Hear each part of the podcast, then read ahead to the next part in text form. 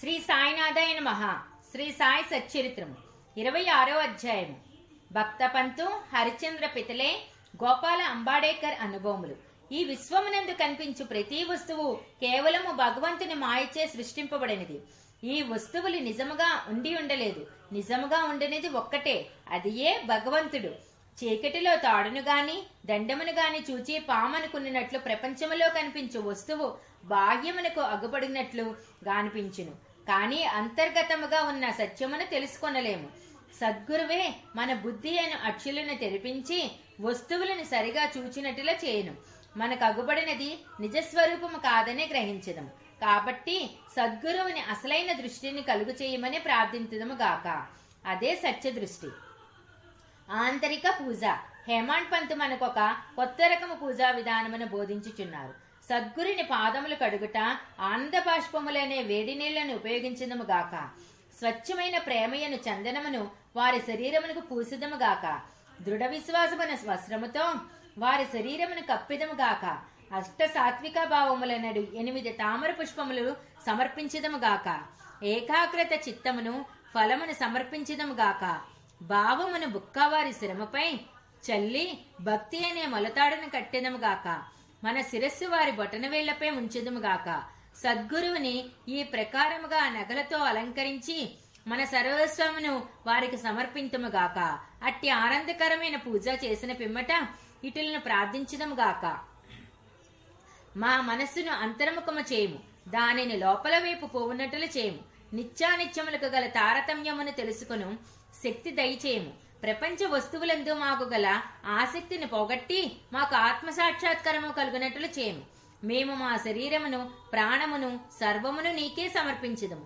సుఖ దుఃఖానుభవములు కలుగుకుండునట్లు మా నేత్రములు నీవిగా చేయము మా శరీరమున మనస్సును నీ స్వాధీనమందు ఉంచుకొనుచు నీ ఇష్టము వచ్చినట్లు చేయము మా చంచల మనస్సు నీ పాదముల చెంత విశ్రాంతి పొందుగాక.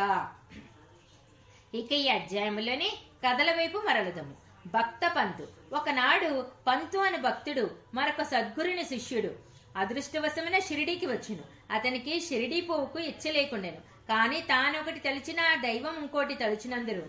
అతడు బీబీ అండ్ సిఐ రైల్వేలో పోవచుండెను. అందులో అనేకులు స్నేహితులు బంధువులు కలిసిరి. వారందరూ షిరిడికి పోవచుండరి. వారందరూ తమ వెంట రమ్మని కోరగా అతడు వారిని కాదనలేకుండెను. వారు బొంబాయిలో దిగిరి. పంతు విరార్లో దిగిను. అచ్చటి తన గురువుని దర్శించి షిరిడికి పోవుటకు అనుమతి పొంది ఖర్చుల నిమిత్తము డబ్బును కూర్చుకొని అందరితో కలిసి షిరిడీకి వచ్చాను.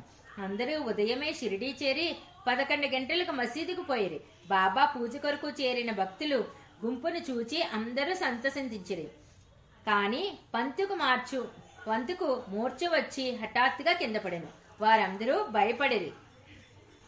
అతనికి చైతన్యము కలిగించుటకు ప్రయత్నించిరి. అతని ముఖంపై నీళ్ళు చల్లగా బాబా కటాక్షముచే తెలివి వచ్చును.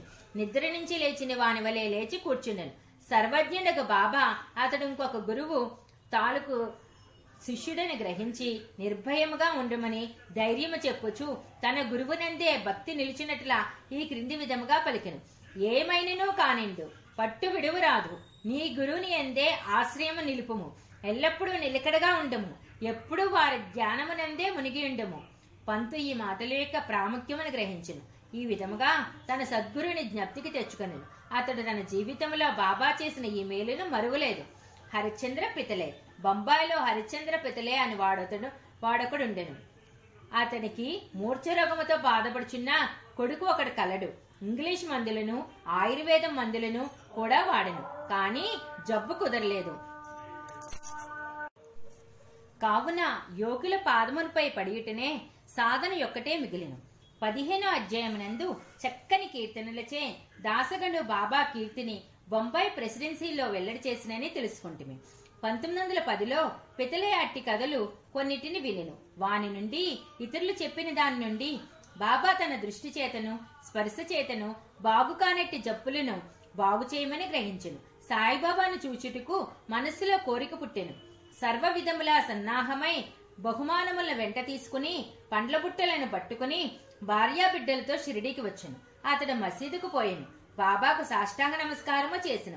తన రోగి కొడుకున బాబా పాదములపై వైచెను. బాబా ఆ బిడ్డ వైపు చూడగానే ఒక వింత జరిగింది పిల్లవాడు వెంటనే కండ్లు గిర్రున తిప్పి చైతన్యము తప్పి నేలపై పడెను. అతని నోట చొంగకారెను అతని శరీరమున చెమట పట్టెను.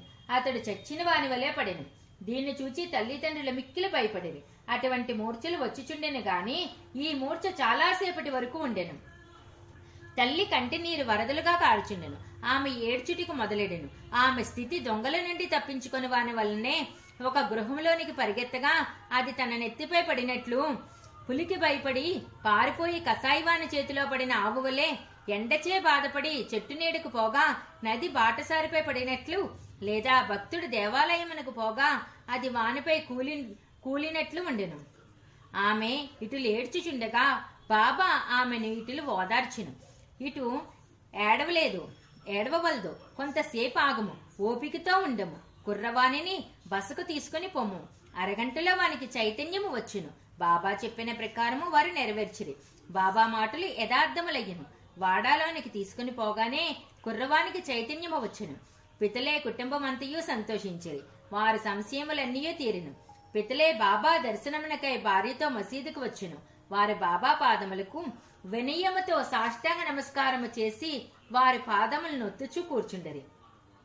మనస్సులో బాబా చేసిన అపకారమునకు నమస్కరించుచుండరి. బాబా చిరునవ్వుతో ఇట్లనిరి. నీ ఆలోచనలు సంశయములు భయోత్పాతములు ఇప్పుడు చల్లబడినవా? ఎవరికైతే నమ్మకం ఓపిక కలదో వారిని తప్పక భగవంతుడు రక్షించును. పితలే ధనికుడు మర్యాద కలవాడు. అతడు అందరికీ అపరిత అపరిమితముగా మిఠాయి పంచిపెట్టెను. బాబాకు చక్కని పండ్లను తాంబూలముని ఇచ్చెను. పితలే భార్య సాత్వికురాలు. ఆమె నిరాడంబరత ప్రేమ భక్తులతో నిండి ఉండెను. ఆమె స్తంభమునకు దగ్గరగా కూర్చుని బాబా వైపు దృష్టి నిగడ్చి కండ్ల నుండి ఆనంద బాష్పములు రాల్చుచుండెను.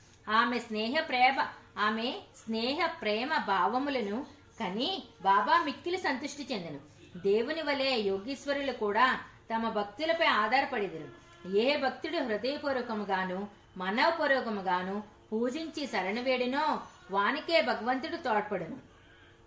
వారు కొద్ది రోజులు బాబా వద్ద సుఖముగా ఉన్న పిమ్మట ఇంటికి పోవని నిశ్చయించిరి.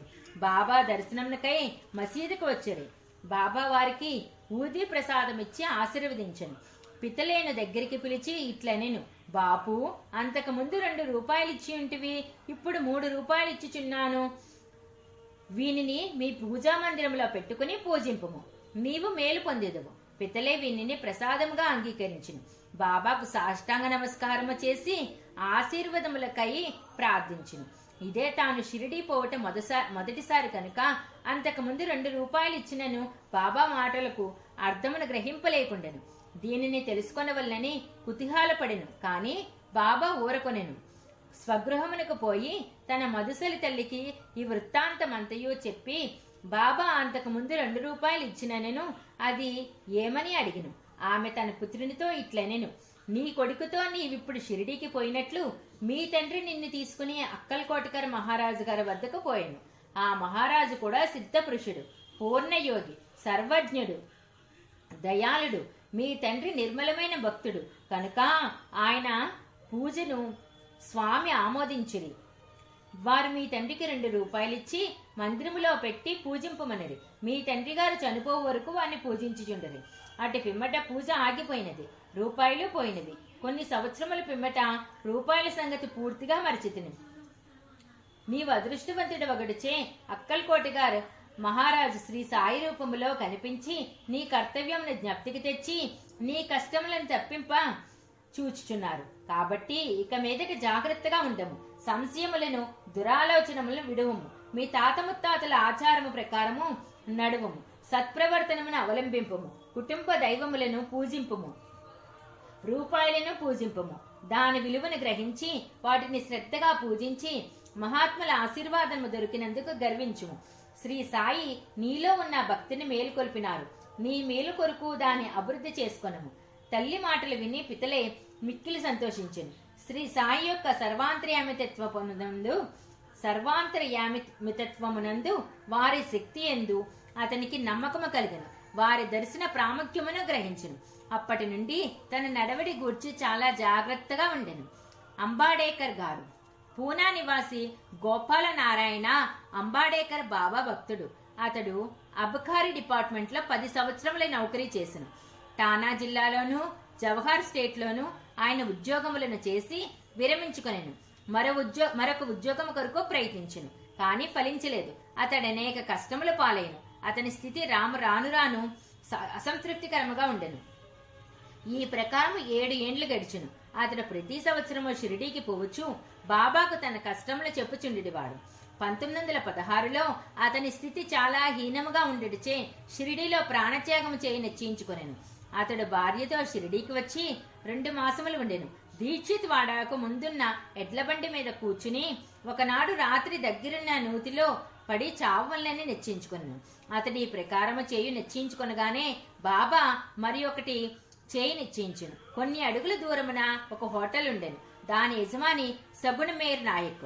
అతడు బాబా భక్తుడు. అతడు అంబాడేకర్ను పిలిచి అక్కల్ కోటకర మహారాజు గారి చరిత్రను చదివితివా? అని అడుగుచు పుస్తకం ఇచ్చెను అంబాడేకర్ దాన్ని తీసుకుని చదువ నించెను. పుస్తకం తెరిచేసరికి ఈ కథ వచ్చును. అక్కల్ కోటకర్ మహారాజు గారి కాలములో ఒక భక్తుడు. బాగుకానట్టి దీర్ఘరోగముచే బాధపడుచున్నాను. బాధని సహించలేక నిరాశ చెంది బావిలో దుమికెను. వెంటనే మహారాజు వచ్చి వానిలో బావి నుండి వానిని బావిలో నుండి బయటకు తీసి ఇట్లనెను. గత జన్మ పాప పుణ్యములను నీవు అనుభవించక తప్పదు. కర్మానుభావము పూర్తి కాకున్నచో ప్రాణత్యాగము నీకు తోడ్పడదు. నీవు ఇంకొక జన్మమెత్తి బాధ అనుభవించవలెను. చచ్చుటకు ముందు కొంతకాలమేలా నీ కర్మ అనుభవించరాదు.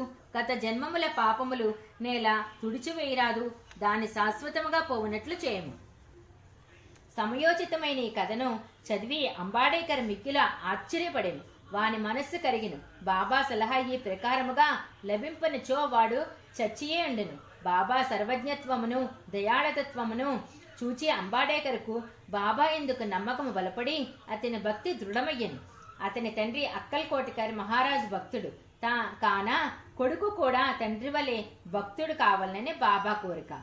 అతడు బాబా ఆశీర్వాదమున పొందెను. వాని శ్రేయస్సు వృద్ధి పొందెను. జ్యోతిష్యము చదివి అందులో ప్రావీణ్యము సంపాదించి దాని ద్వారా తన పరిస్థితి బాగు చేసుకొను. కావలసినంత ధనమును సంపాదించుకొనగలిగాను. మిగతా జీవితమంతయు సుఖముగా గడిపెను. శ్రీ సాయినాథాయన్ మహా ఇరవై ఆరో అధ్యాయం సంపూర్ణము. సద్గురు సాయినాథార్పణమస్తు. శుభం భవతు. శ్రీ సచ్చిదానంద సద్గురు సాయినాథ్ మహారాజ్కి జై